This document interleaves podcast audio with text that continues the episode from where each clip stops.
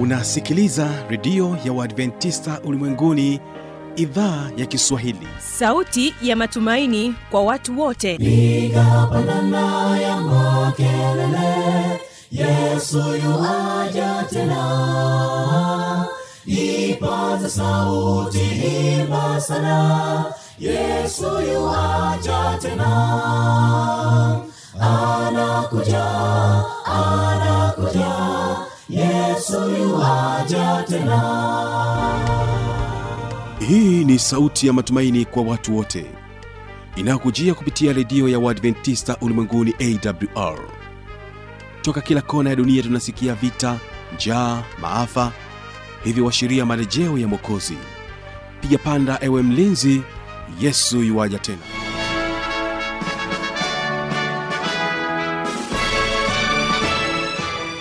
kwa mara nyingine tena unaendelea kutegea sikio idhaa kiswahili inayopatikana katika masafa mafupi ya mita bendi 25 lakini pia unaweza kutusikiliza kupitia redio wa shirika rock fm kutoka jijini mbeya pamoja na morning star redio kutoka jijini dar es salaam.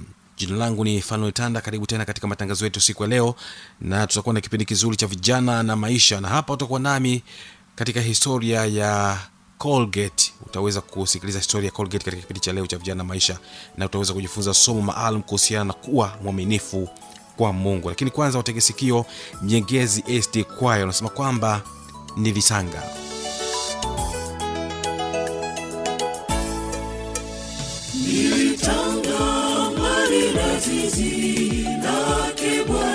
yesu mkombozi wangu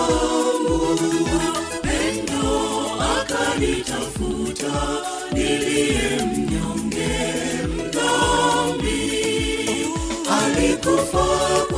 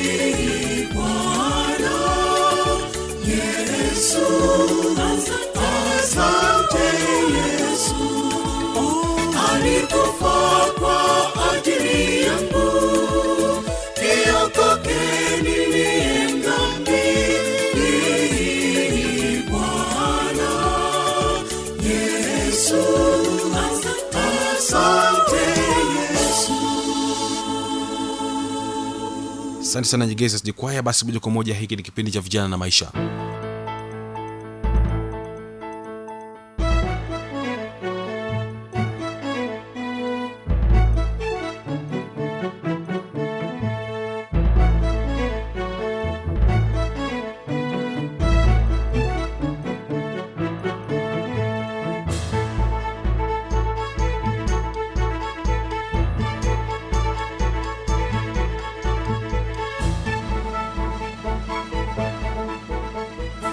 mpendwa msikilizaji katika kipindi chako kipendacho cha vijana na maisha jina langu ni fanuel tanda. Na katika siku ya leo utaweza kuzungumzia mafanikio kwa kijana. Na tutajikita zaidi kwa mtu ambaye anafahamika kwa jina la william colgate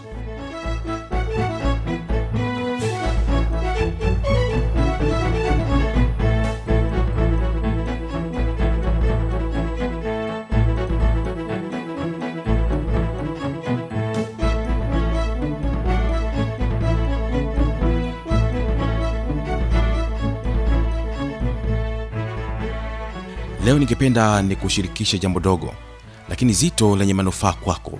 Najua wengi tunatumia dawa ya meno ya colgate. Hivyo unamjua huyu colgate?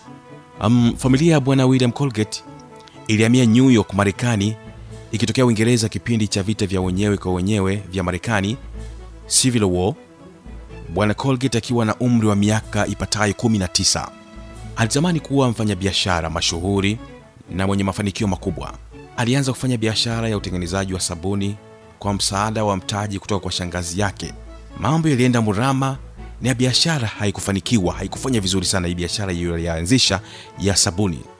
Bwana colgate alikuwa mtu shupavu hivyo akuvunjika moyo akukata tamaa kama vijana wengine wanaanzisha biashara lakini wakiona biashara imeenda murama biashara haikufanya vizuri basi anakata tamaa. Kijana analima akiona ya kwamba hajapata mazao ya kutosha akukuwa na mvua za kutosha basi anakata tamaa colgate yeye hakukata tamaa wala hakuvunjika moyo Usikate tamaa, Mwokozi bado yupo. Usikate tamaa, jipe moyo ushinde. Wengine wakata tamaa kwa kukosa yaliyo bora maishani, waamua kujinyonga wengine wakata tamaa kwa vifo vya wapendwa wao waliotegemea sana maishani kwao. Usikate tamaa, Mwokozi bado yupo.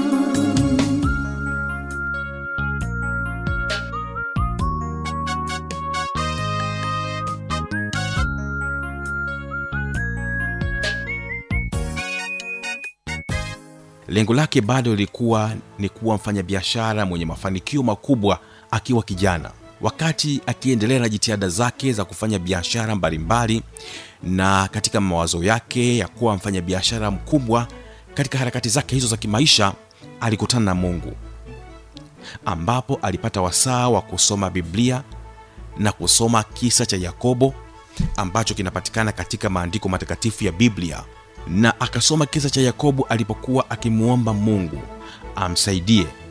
Huku akiweka nadhiri endapo atafanikiwa basi atarudisha kilicho cha mungu kwa mungu. Na hiki kisa kinapatikana katika kitabu cha yakobo 28 mstari wa 20 mpaka mstari wa 22 yakobo akaweka nadhiri akisema mungu akiwa pamoja nami akinilinda katika njia niendayo na kunipa chakula nile na nguo nivae nami nikirudi kwa amani nyumbani kwa baba yangu ndipo bwana atakuwa mungu wangu na jiwe hili nililolisimamisha kama nguzo litakuwa nyumba ya mungu. Na katika kila utakalonipa hakika nitakutolea wewe sehemu ya kumi. Hiyo ndiyo ahadi ambayo yakobo aliweza kumwahidi mungu wa mbinguni endapo atambariki katika mambo ambayo hayo nimeweza kuyasema. Atampatia chakula atampatia mavazi lakini pia atamlinda huku aendako william colgate akafanya ombi kama la yakobo ya kwamba endapo mungu angemsaidia katika biashara yake basi angekuwa mungu wake na kumtegemea daima na angemtolea sadaka na zaka. Rafiki zake wakazidi kumtia moyo katika kumtumikia mungu kuwa kijana mwema na kufanya biashara zake kwa haki lakini pia kuweza kufanya kazi kwa bidii. William colgate akaanza biashara mpya ya bidhaa za vinywa na meno kama dawa ya colgate chini ya jina la colgate company huku akitoa asilimia kumi ya mapato yake ya kwanza ya kampuni yake. Hapo ndipo kampuni yake ilipoanza kupanuka na kujulikana duniani kote. Uh, bwana colgate akaendelea kuwa mwaminifu kwenye nadhiri yake aliyoiweka kwa mungu. Akaendelea kumtolea mungu kutoka asilimia kumi hadi asilimia ishirini. Lakini pia baadaye haikutosha. kampuni hii ya colgate ikaendelea kumtolea mungu mpaka asilimia 30 na zaidi ilifika mahali akamwambia mungu sitakupa tena asilimia kumi. Haiwezekani mungu ali asilimia kumi na mimi nili asilimia tisini. Akasema mungu nitampa asilimia 90 na si kwa maneno tu. Kampuni ya colgate ikawa inatoa asilimia 90 ya zaka na inabaki na asilimia kumi tu ambayo asilimia kumi inawalipa watumishi ambao walikuwa wakifanya kazi katika kampuni hiyo ya colgate pamoja na yeye colgate anapata faida yake ambayo ya kuendeshea maisha pia kila siku ajabu ni kwamba kadi alivyozidi kutoa kwa ajili ya mungu ndivyo alivyozidi kupata faida kwenye biashara yake. Bwana colgate anatambulika kwa mchango wake mkubwa katika kuweza kutafsiri biblia na uzalishaji na usambazaji. Kila mara neno la mungu lilikuwa ndilo kiongozi wake. Japo alifariki mwaka 1857 lakini jina lake kamwe halisahauliki hapa duniani ambayo inajulikana kwa jina la colgate na bidhaa nyingine kama shampoo na cream tunazotumia kila siku zinabeba jina hilo la colgate. Linabeba jina la matendo yake. Na kama ewe kijana utaiga mfano huu na kuwa mwaminifu kwenye eneo la utoaji wa zaka hakika mungu wa mbinguni atakubariki. Hutabaki kama ulivyo. Ewe kijana fanya kazi kwa bidii. Mtegemee mungu wa mbinguni. Dai ahadi zake. Hakika ataweza kukutimizia kijana mungu aweze kubariki. Kumbuka kuweza kutoa zaka na sadaka katika mapato yako kijana. Mimi ni fanuel tanda uweze kubarikiwa. Wengine wakata tamaa ukataliwa na jamaa rafiki zao kuwatenga hawana raha tena. Wengine wakata tamaa kwa kutojibiwa maombi yao kwa muda mrefu sana. Wamemsahau mungu. Usikate tamaa. Mokozi bado yupo. Usikate tamaa. Jipe moyo ushinde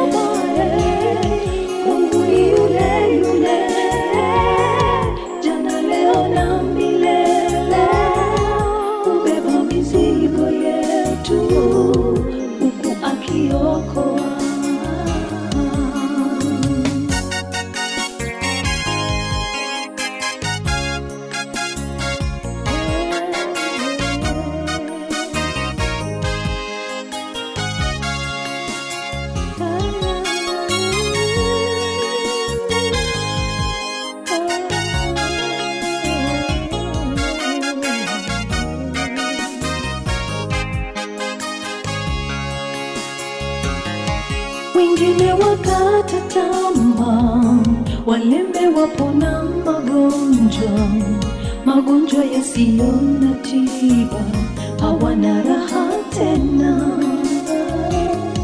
Wengine wakata tamaa, wakawili wapo na shida na tabu za dunia hii, wanatamani kifo.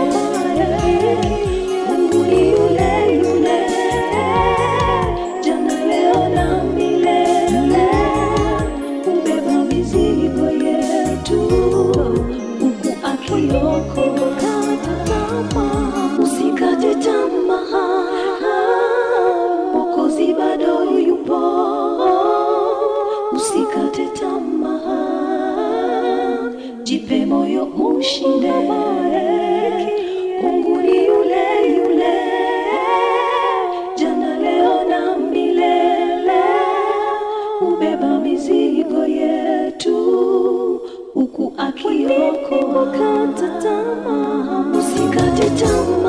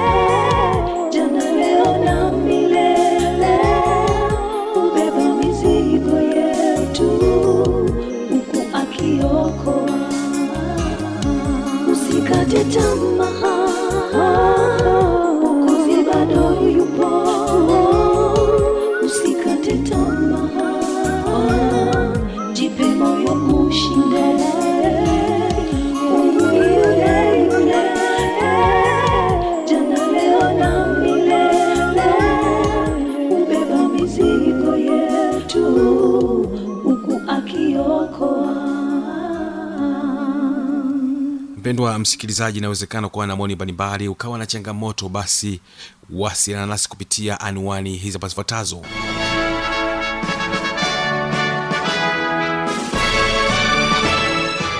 Redio ya uadventista ulimwenguni awr sanduku la posta 172 morogoro tanzania. Anwani ya barua pepe ni kiswahili at awrrg namba ya mawasiliano simu ya kiganjadi 745 184882 ukiwa nje ya tanzania kumbuka kuanza na namba kiunganishi alama ya kujumlisha 255 unaweza kutoa maoni yako kwa njia ya facebook kwa jina la awr tanzania.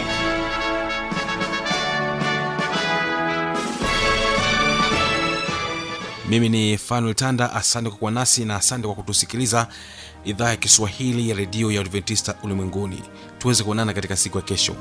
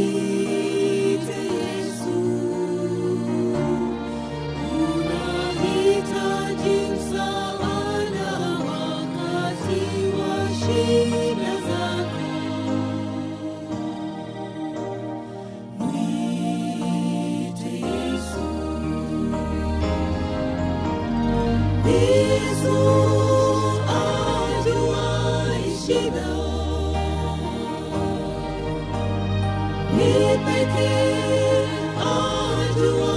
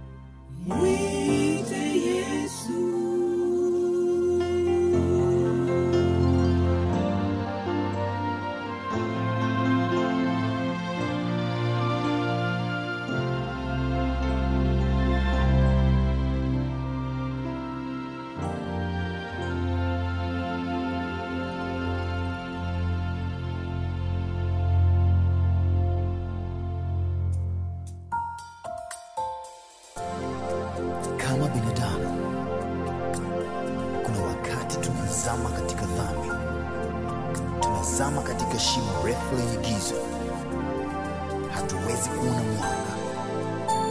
Tumaini linapotea. Amani inapotea. Lakini iko habari njema. Yesu pekee anapokugusa maisha yako yanabadilika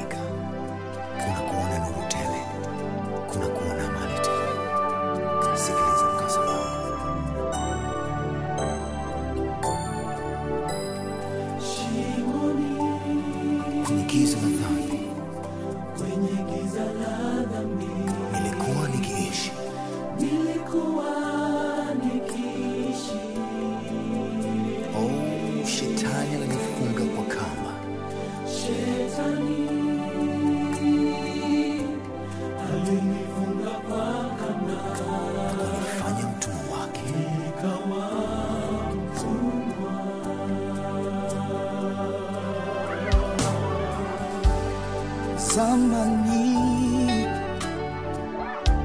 nilitafuta amani wala haikupatikana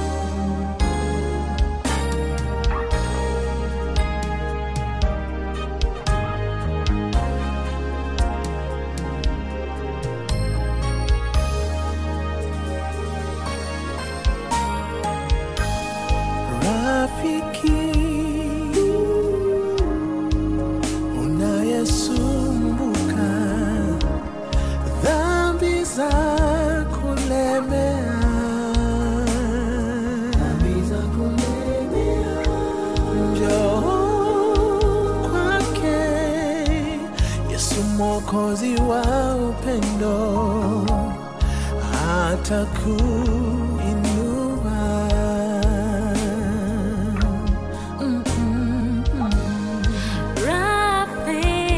Rafiki unayesumbuka